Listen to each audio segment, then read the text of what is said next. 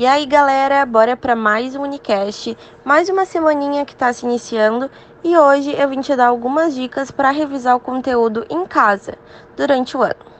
Vocês já estão cansados de ouvirem sobre a importância da rotina de estudos, né? Mas é sempre bom relembrar que isso é o essencial. Ela deve ser baseada nas tuas obrigações e deveres do dia a dia. Com a rotina, tu pode otimizar melhor o teu tempo para encaixar todas as tarefas necessárias.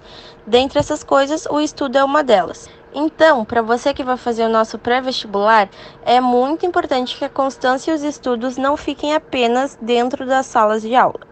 Para que a tua evolução e o teu conhecimento estejam sempre crescendo, é importante separar algumas horas por dois ou três dias na semana no mínimo, para revisar tudo o que foi passado.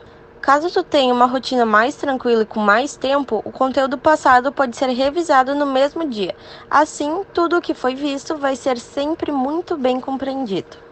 Exercite bastante a redação. Uma por semana é o ideal, mas se tu tiver mais tempo para fazer várias redações, melhor ainda.